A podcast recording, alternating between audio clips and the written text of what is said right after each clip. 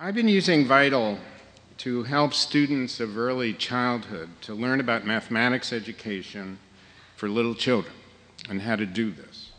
Uh, there's teach math to three-year-olds, four-year-olds, and upward through early elementary school. And it's a very challenging thing for several uh, reasons.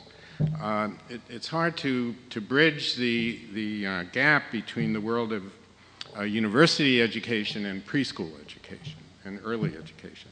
So actually, I call this talk Graduating from University to Preschool. Uh, so several of the barriers are that, for one thing, many of the students don't think that math education uh, is a good thing for little children, and probably in general. Uh, many of them don't like mathematics themselves and are scared of it.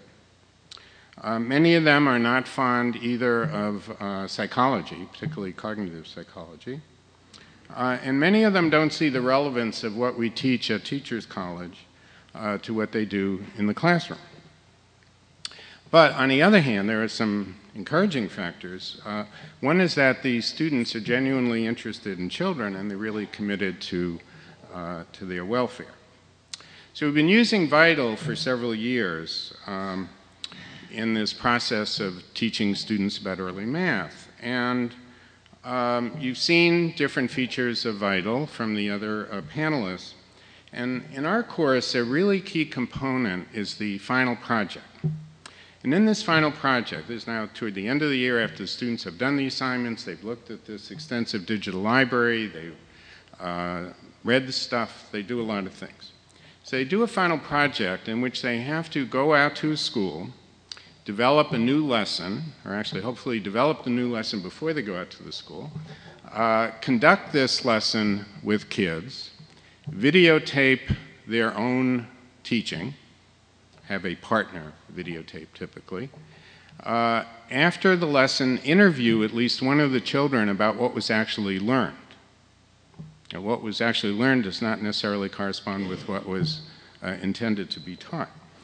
Uh, and then they write a paper about this whole process in the vital environment. And in that paper, they're supposed to be citing evidence, uh, justifying their conclusions, and so on. So we've been doing this. We have, I don't know how many final projects already, probably 150 or so, something like that.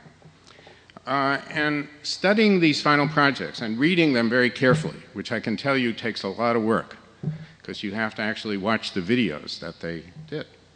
Uh, it's really taught me a lot about what adult learning is all about in the university. And that's what I really want to focus on today rather than the technology. I think, frankly, as a professor, I never thought very much about my students' learning, uh, even though I'm a uh, sort of cognitive psychologist of children's learning. But when it came to me, I didn't really think too much about what these students are learning, except, you know, are they doing well or something like this. So I want to talk, uh, so studying these projects has really uh, illuminated for me uh, some aspects of adult learning. I think it overlaps quite a lot with what the other speakers uh, have said. And so what do we want our students to learn so that they can graduate Columbia with enough skill to be able to uh, get admitted to preschool as teachers? So, presumably, they learned some content in the traditional sense of remembering who said what, uh, what some key terms are, and all this. You don't have to give examples of that. But there are a lot of other things that go on. One is that they learn uh, non traditional video content.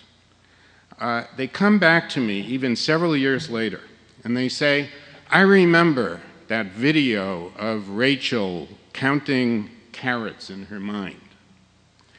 Uh, and they say, that was amazing. And that, and that image never uh, left me.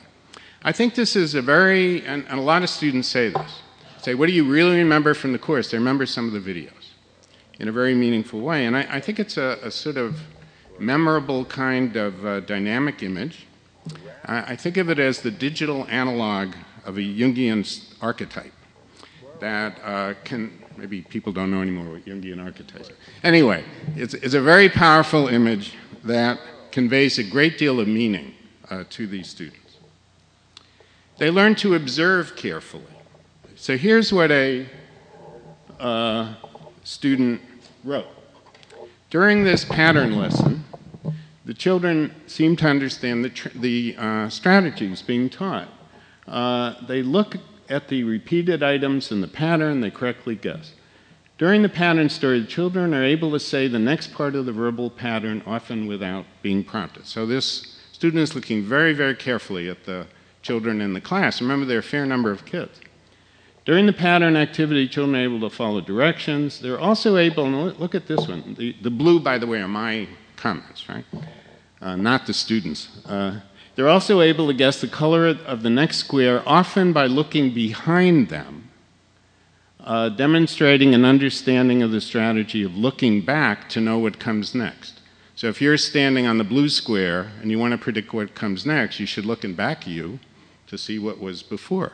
Okay? So the students learn to observe uh, very carefully. They also learn to ask. That is, they learn that observation isn't enough and that you have to intervene. You have to uh, do some questioning, some clinical interview type questioning, or you have to do some kind of experiment. You need to change the conditions uh, in order to get useful information. I have examples of all of these, but we won't have time to do that. Um, I can show them to you later. They learn to think critically about what they see and what they find from asking. As they, a number of people have stressed evidence based uh, learning here. Um, so they, they think about what it means and try to draw conclusions from it. Let me give you a fairly extended example of that. So after the lesson, Nico chooses the blue to follow the orange, and he points to this uh, last blue. And she writes, This could be interpreted as, okay, an understanding of the strategy of looking back and a realization that the blue in the sequence should be repeated. However, so now she has some contradictory evidence. When Nico is presented with the actual beads and so on, he changes his answer and chooses the green because green is my favorite color. He also reminds me, remember when I picked the green bead? And this could be a reference to the initial interview in which he cho- chose the green bead. The kid remembered this, which is interesting. It's possible that due to the fact that I did not correct him the first time he chose the green bead, the first time he chose the green bead, he feels he should choose it again.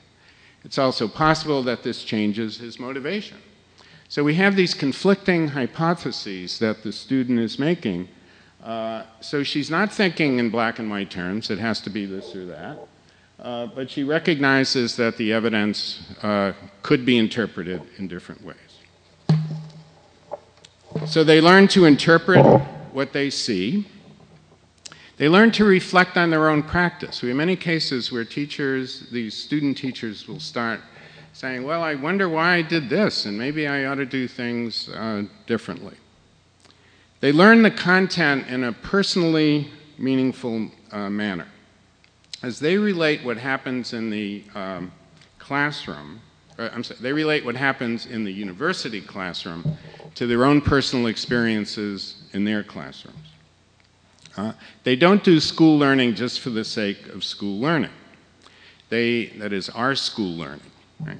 They, trans- they transform it into something uh, meaningful and at the same time faithful uh, to uh, the essence of the formal knowledge that we're trying to get across. They integrate what they see into the literature. We see a lot of cases where the students will say, Well, this happened in my classroom, and that's just like what so and so was talking about. Right? So it's not just learning to repeat back to us what so and so said in the literature, it's relating this everyday experience to that. They are concerned with methods in a very interesting way.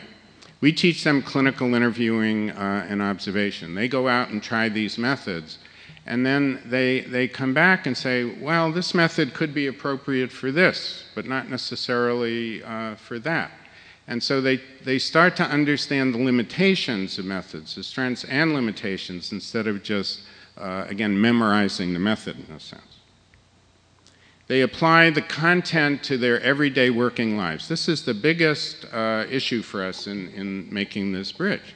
We're trying to uh, learn certain, help them learn certain things in our classroom, and then uh, they want to, uh, we want them to be able to apply it to the clinic, to, um, to the classroom, and so on. And one very interesting uh, thing that I've begun to learn is that they learn to adjust their larger conceptual frameworks, their ideologies, and their values uh, as they go through this process. Um, and let's, let's look at an example uh, of that. Uh, she said, first of all, I was, imp- this is another uh, example. I was impressed how quickly the students were able to grasp this new method of looking at maps. She's teaching these preschoolers about using maps of, of the room. Uh, I'd presented them with materials and questions, but didn't actually tell them what to do. They came up with these answers on their own. I also found it remarkable that Jeffrey and Alba both came up with their own ways of using letters and numbers to describe different locations on maps. These are little kids. It reminds me of Angie's work with understanding the abilities of the urban uh, kids. And some of these kids are urban kids too. At first, I thought their wrong answers were due to carelessness. More closely, I saw that uh, they were simply using uh, what to them uh, were, was logical uh, reasoning. It's interesting to me as an educator and gives me a lot to think about.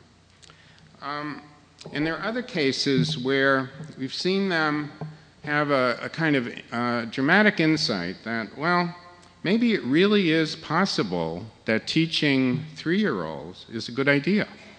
Or maybe it's conceivable that even two year olds uh, think very abstractly. Uh, they, make, they sometimes learn to question the meaning of slogans in the field, like constructivism uh, or other politically uh, correct ideas. Uh, for us, this is, uh, I think, the most problematic area. I'm not sure we do enough. I'm not sure we know how to do this to help them challenge some very basic assumptions that they come in with and that are in the nature of broad values and ideologies, and to use the evidence uh, to help them understand those. So, from what we can see, then, just to summarize, the critical elements uh, that they come away with, and I think that we should foster, are forming these dynamic images from video material, learning to, to observe, to ask, to think critically, to interpret, to reflect, to learn the content in a personally meaningful way, to apply the content, and to adjust their larger uh, frameworks and values. And I think that uh, this vital experience is, uh, has been helpful uh, in uh, helping them to do that.